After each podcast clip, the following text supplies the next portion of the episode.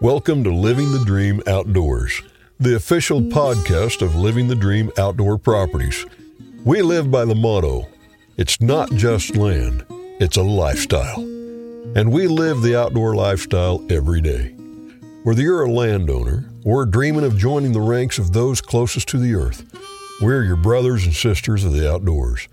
We hunt, we fish, we're stewards of the land and our Living the Dream team will show you the way to enjoying the land and all the outdoor pursuits it has to offer. Here's your host, Bill Cooper.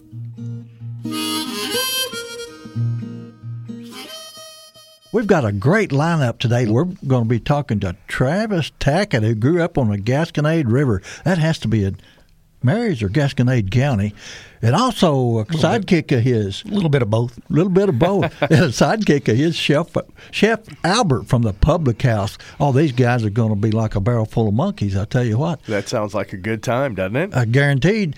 Welcome. Chef, we're glad to have you on the show, man. First time. well, I'm always glad to be around you and uh, just shoot it.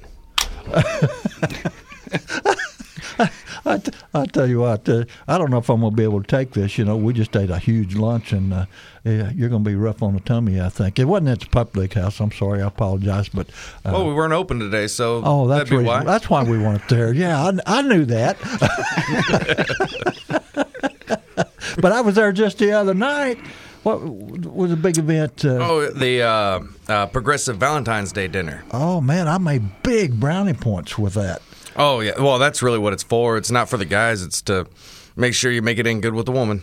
I did. I did very well. She was uh, she was extremely pleased, man. And I got to tell you that whole tour of the winery and everything. I've, I've been through several facilities like that. Outdoor riders, we get to, we get invited to places like that as as a spinoff. You know, the outdoor stuff. They got to feed you. You know, we love to eat, man.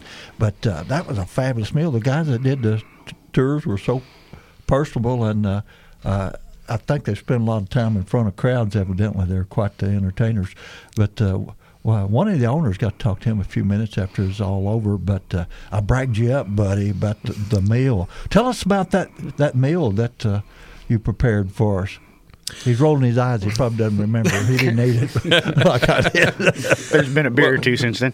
Oh yeah. Once one event ends, I just start concentrating on the next one. Um, but the part that I was most proud of was probably the uh, uh, slow smoked brisket that I actually did in the oven. Just put wood straight in the oven. Did it.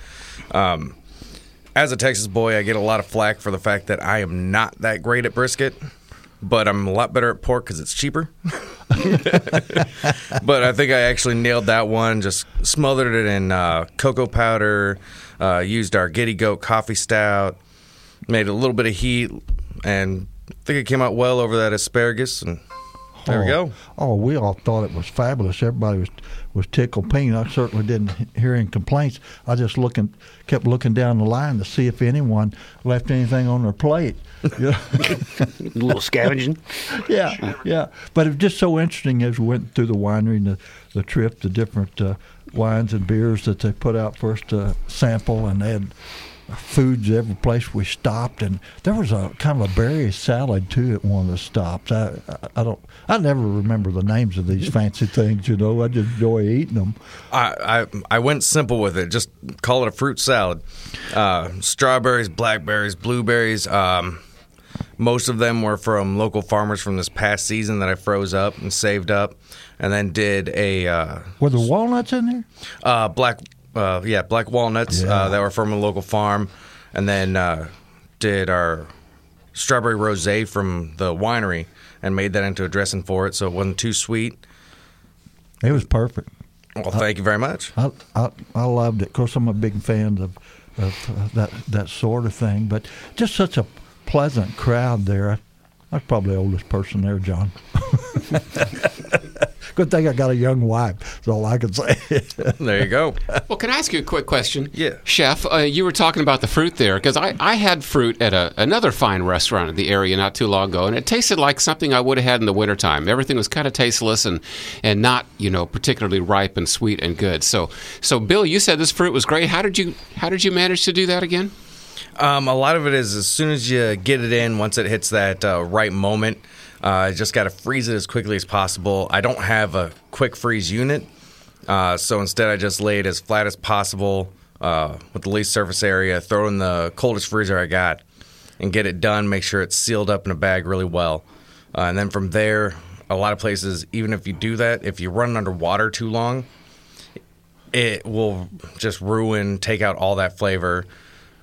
So you just got to let it slowly get up to temp and then do what you're going to do with it. Kind of like veggies. Best thing to do is freeze them really quick. You get all that nutrients still stays in there with pickling and stuff or even canning it. It can be fine, but you got to drink that liquid if you actually want all of the vitamins and minerals that are in it, Right. which Well, isn't necessarily good. Well, Diane was embarrassed when I turned my bowl up, you know. I believe she's embarrassed a lot. Right? Yeah, she is. she, good thing she's thick skinned. But but John, the different berries that were in that fruit salad, I mean, you could really catch the flavor of the different berries.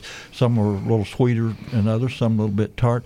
But to me, boy, the the thing that really brought the thing all together were those black walnuts. Of course, I'm a big black walnut fan. Mm-hmm. But then you had Diane calls it dirt flavor because she doesn't like she doesn't like any kind of nut. But I, I love them. But that was just a enough of a different flavor from the sweet and the tart that it really stood. I guess would that be would that be considered the salt and Uh, something like that or what? Well, those black walnuts, I uh, the term I think is earthy, kind of like a I like that. a mushroom. Yeah. or just I'd say earthy. Diane says dirty. yeah, a little mixture between bark and dirt, but in a good way. Yeah. well, you, you nailed it down. I absolutely loved it, man. But the beef there you used was so tender and everything. Where did it come from? Oh, that's uh, from Queen Jane out in Mood Dance Farms. Um, she's anytime we get beef, I try to get it from her. Um, for anything that we do, all of our burgers and everything are hers. Uh, she names every single cow. She has relationships with them. Actually, every Sunday she holds church for the cows. She goes out there Oh, and man. sings "Amazing Grace" to them. I'm going out there. But what a what an interesting lady. And she was showing us all pictures of the other night of a party she'd had out there. I said, Jane, are you an old hippie? Absolutely. Oh yes, oh yes.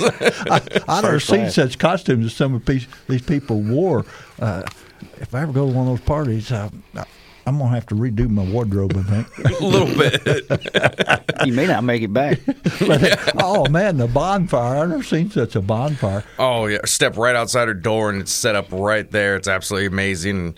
The main problem with going to Jane's house is um, trying to be sober enough to leave. Uh, I, I would imagine I kind of gathered that, but with that big fire and all, I mean, this was one o'clock in the morning or something. I said, Jane, if I come, can I howl at the moon?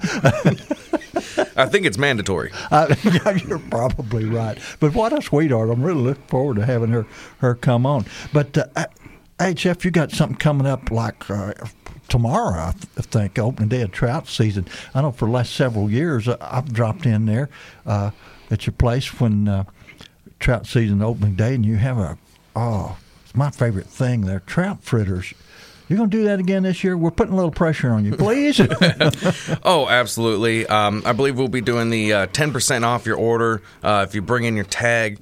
Um, our trout fritters actually are the only thing that we still have on the menu from the original start date. really? Absolutely. Uh, even if I wanted to get rid of them, there's no way I could. There'd be an, there'd be No, cane. I'd, I'd badmouth you in the newspaper if you did that. Uh, deserve Maybe on the point. radio. Yep. well, they are one of my favorite things. Very tasty. In fact, I was in there, uh, I don't know, a year or two ago. You and I kind of orchestrated a little photo session. You know, you had the trout trout fitters, I had dirty old fishing caps and fly rods and flies, and you kept bringing beer out to post with those photographs. Made some beautiful photographs. Uh, the chef kept fussing at me. He said, "You need to yell at me, man, when the head goes off of that beer." You know.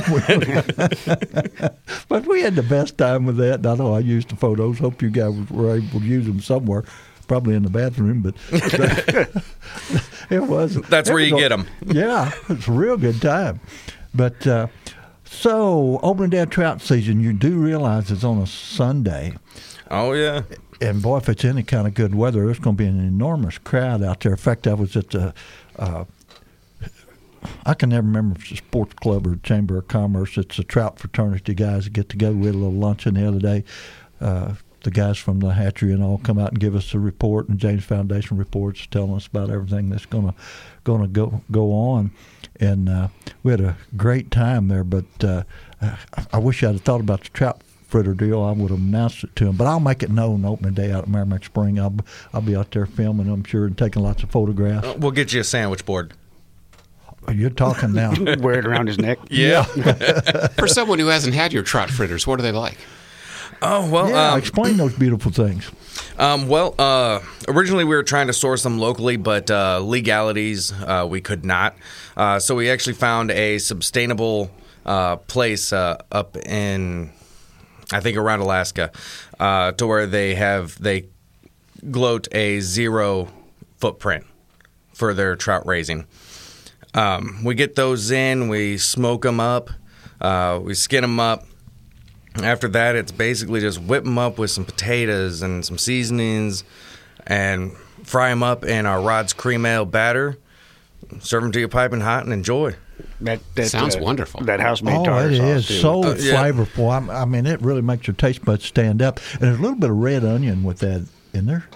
Uh, yeah, usually serve I- that as I a garnish. That way, somebody wants a little more bite to it to go along Yeah. with the really uh, uh, with the house made tartar sauce that's heavy on the lemon and just trying to be smooth and actually complement it instead of trying to compete with it. Yeah, well, man, you you do it perfectly. I I tell you, I eat those things fairly regularly, and uh, Yeah, you I- do. It's not that regular. he, hey, he, he don't need to be picking on me. He uses me as a guinea pig, you know. Uh, Oh, a anytime vol- you come in. a volunteer, a volunteer guinea pig. Well, I got to say, Bill, I, I mean, I, I'm on a first name basis at the Rolla Public House, so don't feel bad. Oh, good. Yeah, I know. Hey, you and I, only time we were in a Rolla Public House together, what was we won? Fifty nine dollars or something? That's right. Yeah. And then ended up with a trip to Jeff City to get it. Yeah, we'd drive all the way to Jeff City to get our fifty nine dollars. Then we spent it all, all at a pizza place there. Oh, we had a great time. I can't believe this segment is gone already. You guys are just too much fun. I'm Bill Cooper with Living the Dream Outdoors. The Living the Dream Outdoors podcast is brought to you by Living the Dream Outdoor Properties, Cowtown, USA, Alps Outdoors, Scenic Rivers Taxidermy, and the Fly Rod Journals.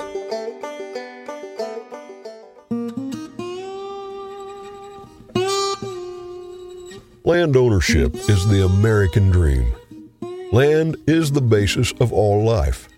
Our wise use of this most precious of resources ensures the survival and growth of free institutions and our American way of life. At Living the Dream Outdoor Properties, we value the traditions and freedoms that land provides us. Every day we seek the solace of a mountain sunrise over traffic jams and smog, the calming silence of a bubbling stream over the sirens of the city, and the quiet of the countryside over the hustle and bustle of the world. We hunt, we fish, we farm, we live off the land. It's our mission to help our clients live out their dreams on the land as we do.